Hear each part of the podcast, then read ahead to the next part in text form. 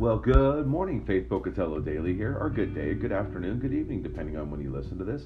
It is Friday, November 12th, 2021, and we're going to just continue in the month of, of gratefulness, month of gratitude, and uh, dive back into God's Word. And we're going to go first Corinthians 15, verses 56 and 57. The sting of death is sin, and the power of sin is the law.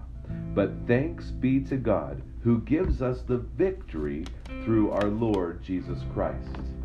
And then Psalm 75, verse 1. We give thanks to you, O God. We give thanks for your name is near. We recount your wondrous deeds. And one thing I think we need to understand here is that salvation is, is though it is, an, is something that happens to an individual, it is something that is celebrated in a community of believers.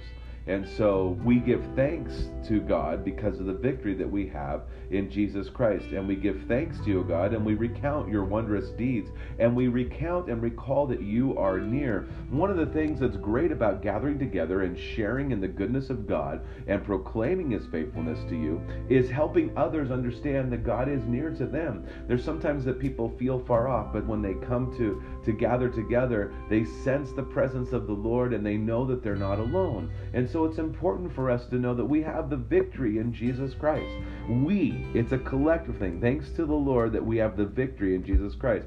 It's not just you that has the victory, it's me and it's everybody else who believes that has the victory in Jesus Christ has been given to them. And so may we celebrate victory. We're on the winning side. Woohoo! I mean, that's exciting to me. And so from that, we function from a place of victory. The battle has been won. The war is over. We still deal with it daily daily. But the reality is, we know that we are victorious in Jesus Christ. And so that's a lot to be thankful for. Maybe you have some moments in your life where you saw Jesus Christ give you the victory over something. Maybe it's addiction, maybe it's fear, maybe it's anxiety, maybe there's these moments. I want you to think about those moments and draw strength from that. And if you gather with other people, tell them about that.